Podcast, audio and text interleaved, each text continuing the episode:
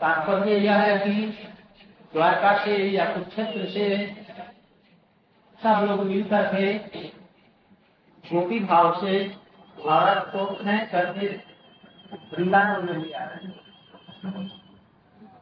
इसी भाव से कलरव निकले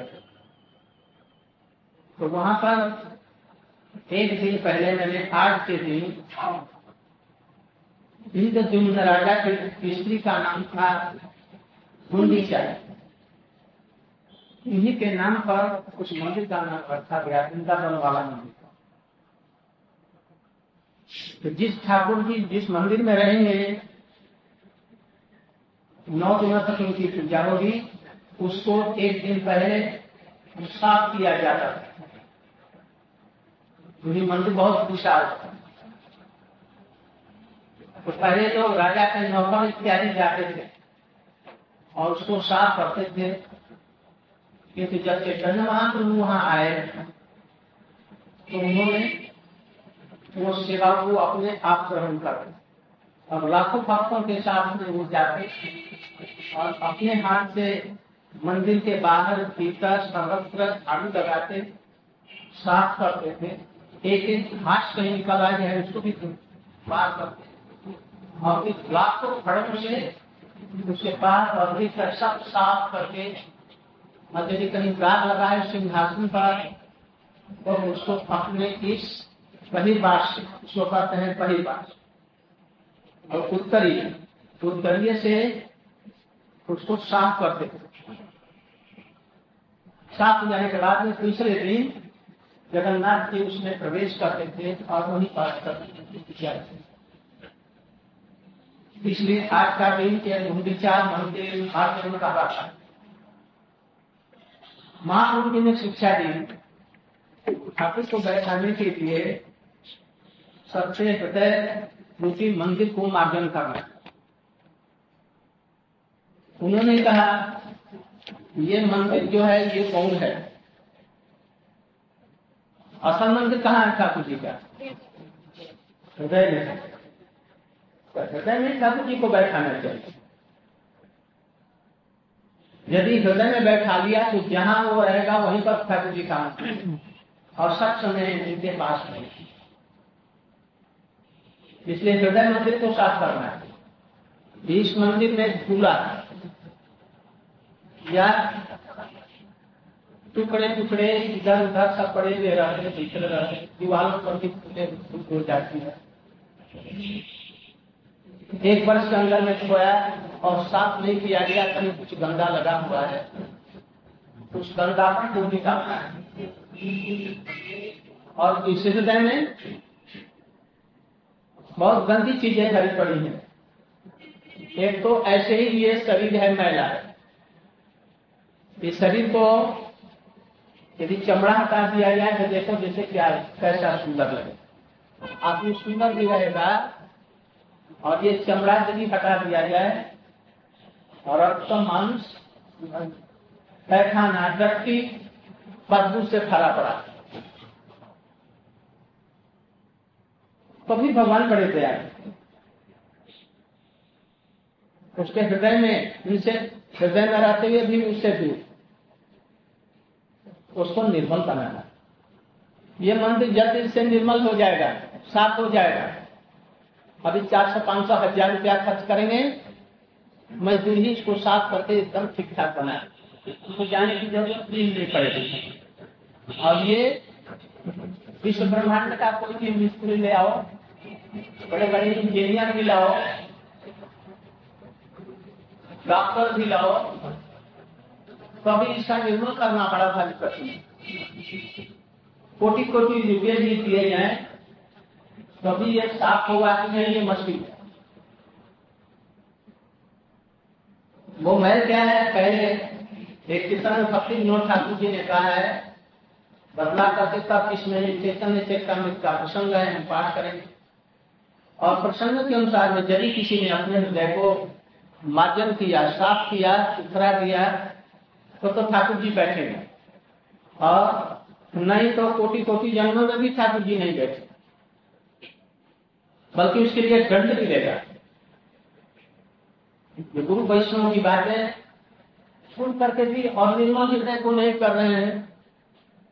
इसलिए उनको दंड भोगना पड़ेगा। इसलिए इन सब चीज़ों को सुन करके अपने हृदय को निष्कपट और निर्मल कर भक्ति विनोद ठाकुर जी कहते हैं जो हमारे हृदय में क्या क्या मैल है, जरा सुनो अच्छी तरह से। और आज भी कान पकड़ करके प्रतिज्ञा करो। ये सब जो मैल है, हम लोग इसको हटा देंगे सदा से और कभी भी वो मैल नहीं आने हमारा जीवन, सदा पापे रखा नहीं तो कुछ रहे। भक्ति विनोद ठाकुर जी कह रहे हैं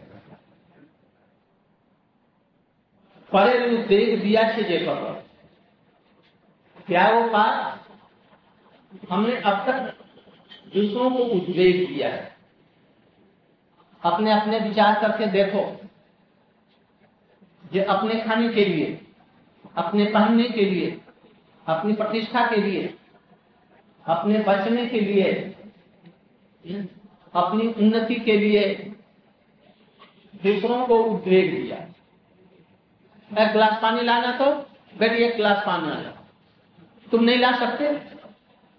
ला सकते कि नहीं? कोई बात। गर्मी लग रही है इधर आ जा, इधर आ जा। जरा पंखा चल दो तो। तुम नहीं चल सकते।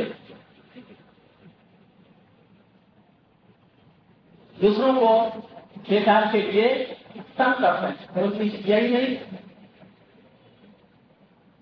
परे उद्वेग। उद्वेग मैंने क्या? दूसरे के चित्त को अशांत कर देना ही उद्वेग कभी मत करो। अपने सुख के लिए दूसरों को उद्वेग मत भजन करने का लिए पहले ये प्लेटफॉर्म बनाना है चबूतरा, जिस पर ठाकुर जी रहेंगे। इसलिए खबरदार प्रतिज्ञा नहीं करो। अपने लिए दूसरों को उपदेश नहीं याची जिगरे क्लेश कैसे क्लेश दिया एक बेटा या बेटी माता के गर्भ में आया वो माता तो गर्भ में रह करके कष्ट देती है कि नहीं या देता है कि नहीं जैसे तैसे कष्ट हम लोगों ने कितना अपनी मैया को बाप को कष्ट दिया है याद रखो पृथ्वी को कितना कष्ट दिया है पृथ्वी को गंदा बनाया है कि नहीं पेड़ों को कष्ट दिया है कि नहीं जीव जंतुओं को कष्ट दिया है कि नहीं इस तरह से सब समय हम लोगों ने दूसरे जीवों को अपने लिए कष्ट दिया निज सुख लगी पापे नहीं करते अपने सुख के लिए पापों से डरते हैं दयाहीन स्वार्थ दया नहीं और स्वार्थ पर है। मान लें कि हम एक दुकान में बैठे हैं। अपने बेटे के लिए तो कमाई कर रहे हैं। किंतु उसमें अनाप शनाप जो काम आते हैं दूसरों को वक्त देगा कि ठीक नहीं करते हैं कि नहीं? बात हो करके करते हैं। स्वार्थ पर है उसी तरह से समस्त विषय में भी विज्ञान तेरे एक कुमार वकील वकालत करता है, अपने बच्चों का पेट भरता है। किंतु दूसरों से कैसे हड़पता है। स्वार्थ है कि नहीं डॉक्टरों को देख। जो जो धन कमाने वाले हैं, सबका ऐसा है।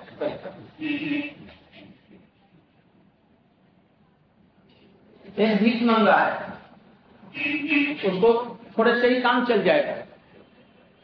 किंतु झूठ बोल करके इधर से कर करके दूसरों से अधिक भिक्षा मांग करके फिर उन्हीं के हाथ में बेच करके पैसा जमाता है। तो ये क्या हुआ? इस तरह से अपने सुख के लिए हम पापों से नहीं करते हैं। ठाकुर जी का नाम करके, दूसरे लोगों का नाम करके, दयाहीन होकर के और स्वार्थ पर होकर के दूसरों को भी क्लेश देते और उससे भयंकर क्या है? और सुख है दुखी। देखते हैं कि पड़ोस वाला दुखी है तो हम सुखी होते हैं। और यदि कोई ज़रूरत होगी बिना किसी कारण के भी कहा जा रहे हैं? जा रहे हैं उत्तर तो कहते नहीं बिना कारण के, झूठ बोलते हैं, सदा मिलता है ज़रूरत नहीं है। कभी बोलते हैं। पर दुख सुख कर और पर दुख दूसरा यदि दुखी है तो उसमें हम सुखी होते हैं। और दूसरा यदि सुखी है तो उसको देख करके दुखी। झगड़ा किस लिए? इसलिए तो झगड़ा? ये सब हृदय की मलिनता है, ये झाड़ू से कैसे साफ़ होगा? कैसे होगा? इसको साफ़ करना है, यदि भगवान का भजन करना है तो ये सब ये सब शिक्षा है। दूसरों के सुख में सुखी हो, दूसरों के दुख में दुखी हो, स्वार्थ न रहे, बेकार का झूठ मत बोलो। यदि झूठ बोले तो भगवान के लिए बोलो।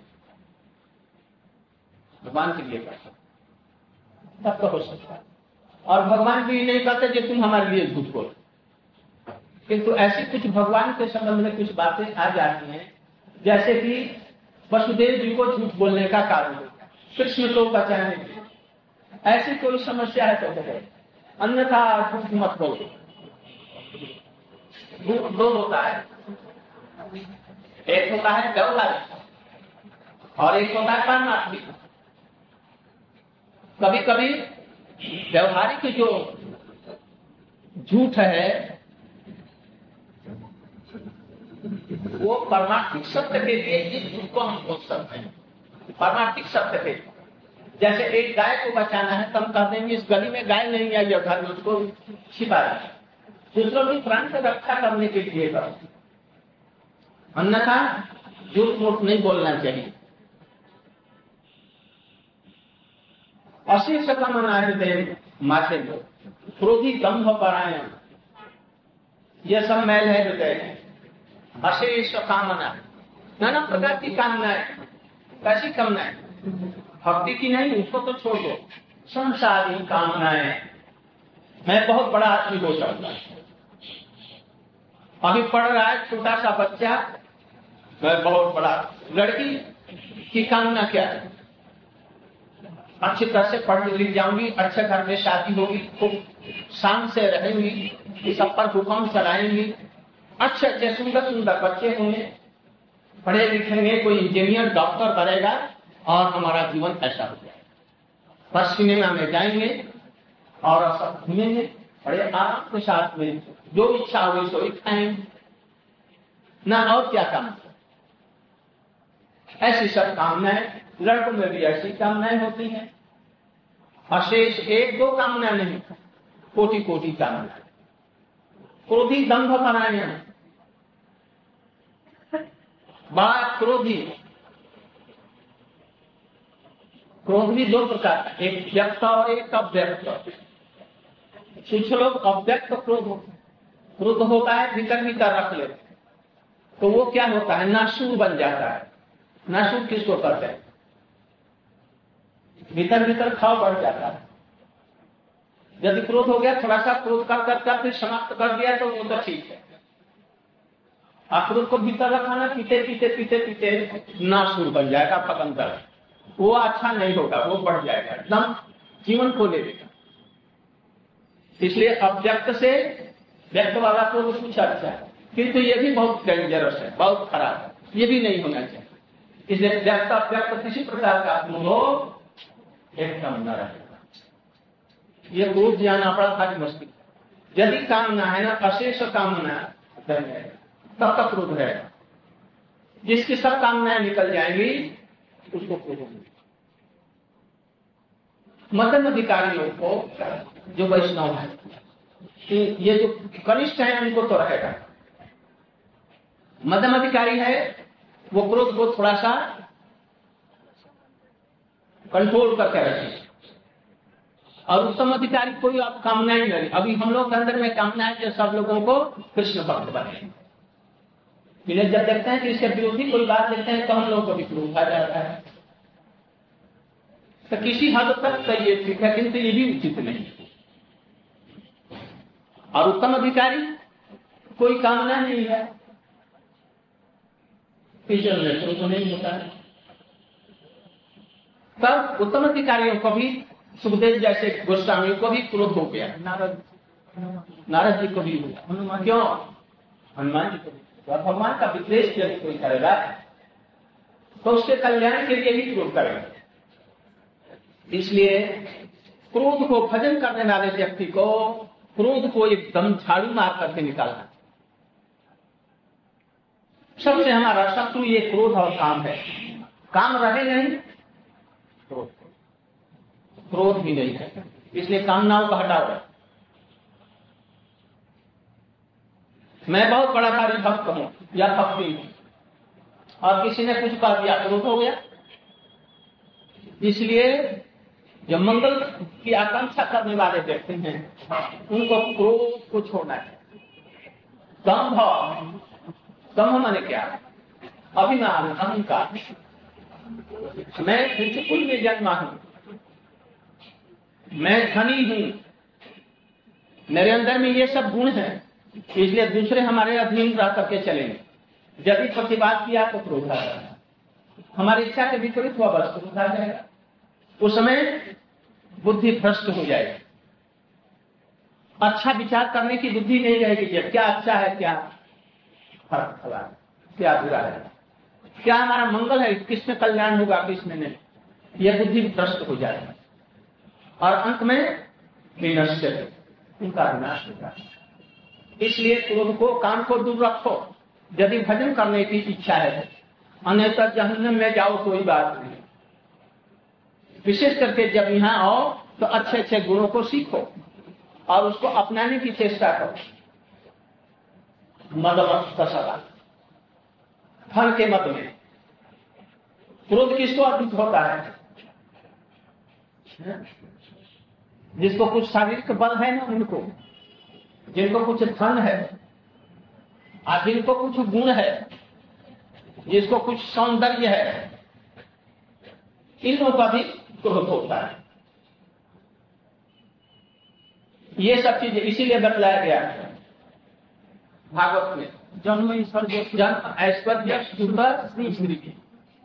जन्म में उच्चकुल में जन्म उसको कुछ कहा ना तो उसको जल्दी से क्रोध हो जाएगा। हैं? हमारा अपमान कर दिया।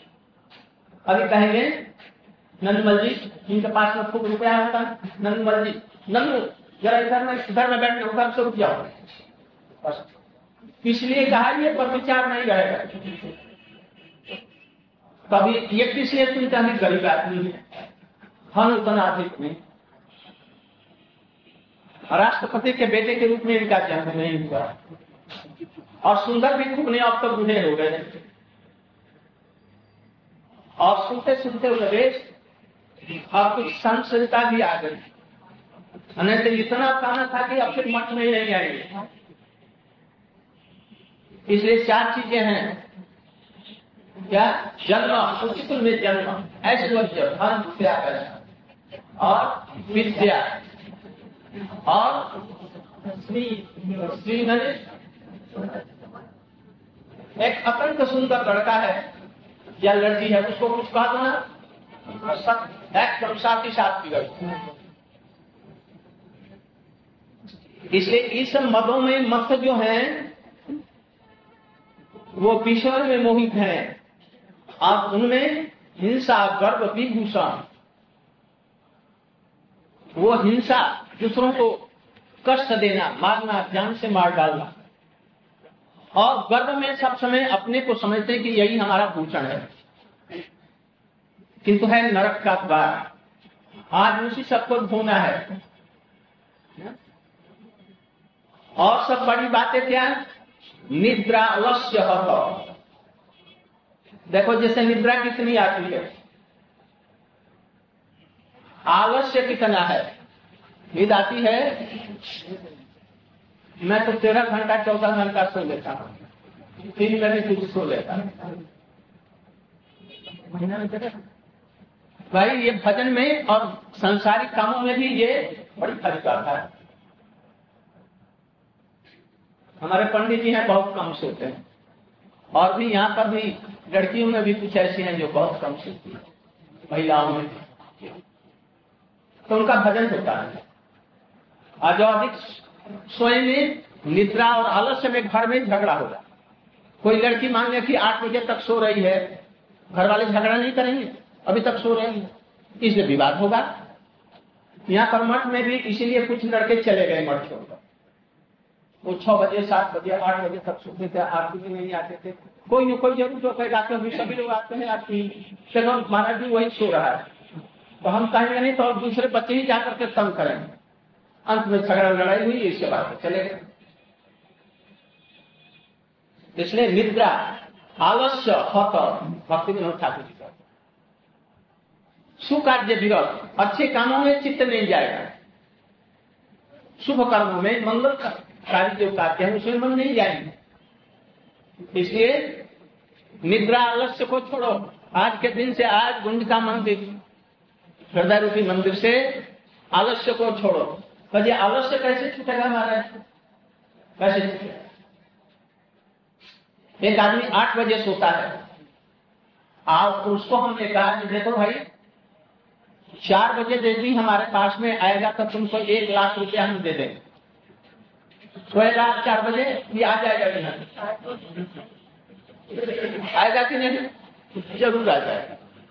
एक लड़का बहुत ही आलस्य और निद्रा में रहता है। और परीक्षा दिया और देखा जैसे इस वर्ष हम पास नहीं हुए।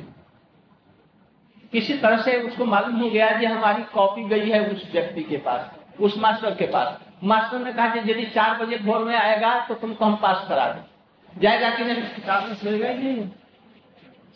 सोएगा ही नहीं? तो इसलिए कहते हैं, जिसको ये ज़रूरत है, भगवान का भजन करना, जीवन में उन्नत होना, वो अवश्य प्रमाद को छोड़े। अच्छे कर्मों में ही लगो। जो जगत के लिए उपकारी है, हमारे लिए उपकारी है, इनको कहते हैं सुकार्य। हम लोग तो वैसे कर्मों को भी नहीं करते, जिसमें सुकार्य कहते हैं भगवत संबंधी कार्य वैष्णव सेवा, गुरु सेवा, भगवान की सेवा। और उसमें भी तारतम्य है। ये सुकार्य है। आज का दिन इसमें जो सम्मिलित हुआ सुकार्य किस लिए?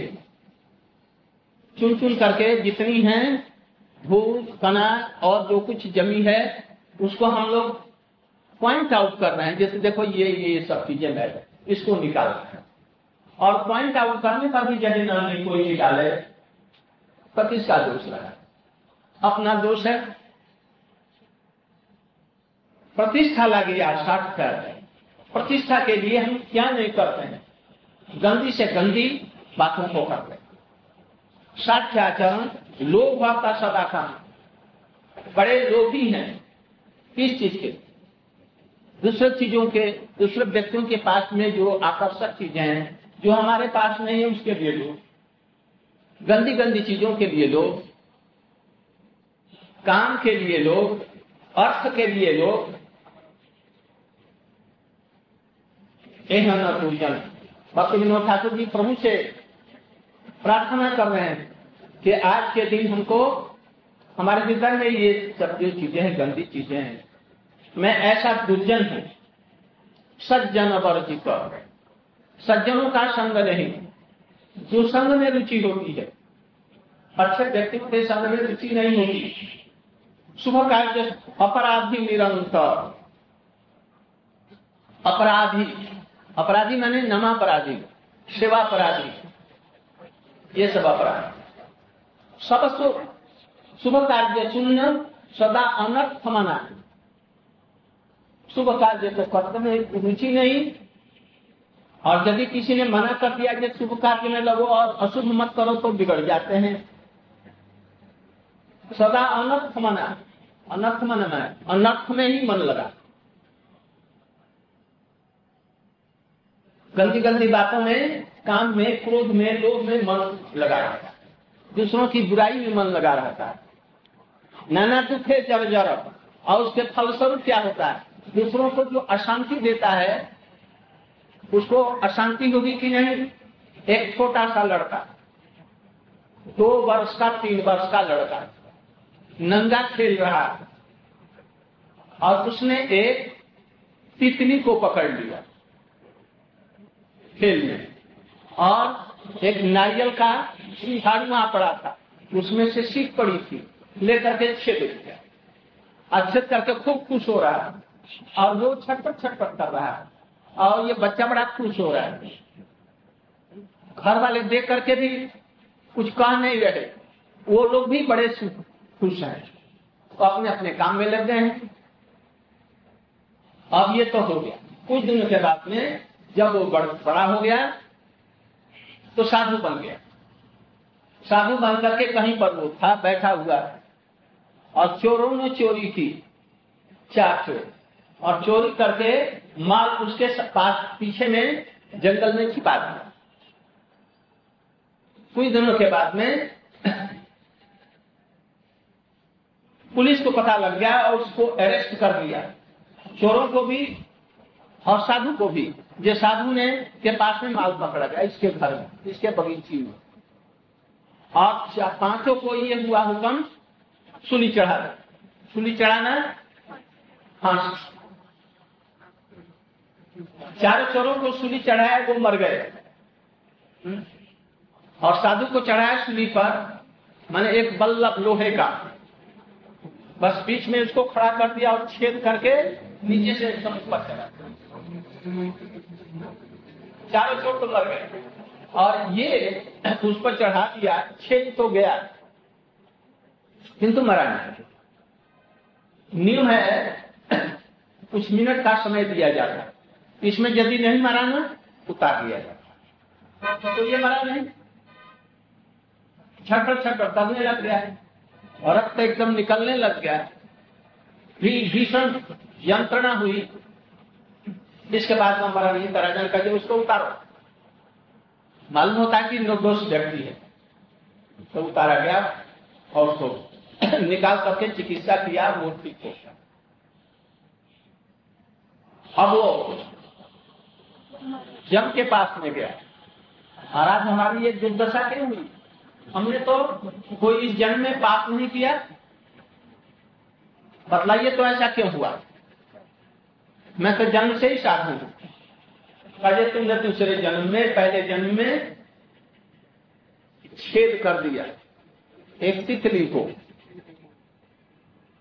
तो उस समय तो मैंने नाबालक छोटा सा बच्चा था। न्याय न्याय है। मैंने कहा कि मैंने ठीक किया। असतुत न्याय है। तो दूसरों को जो दुख देगा इस जन्म में दूसरे जन्म में दुख नहीं होगा। जब एक ऐसा एक छोटा सा बच्चा ना बूझ भी और उसको कष्ट दिया तो उसको इतना कष्ट होगा तो इन्होंने अभी संपात कर दिया उसको। जाओ तुम भी मनुष्य होकर के आएगा तुमको भी ऐसा दुख कुछ होगा तब समझेगा। ऐसा दुख सुख समझ सकता है अपने मन से ऐसा न्याय करता है।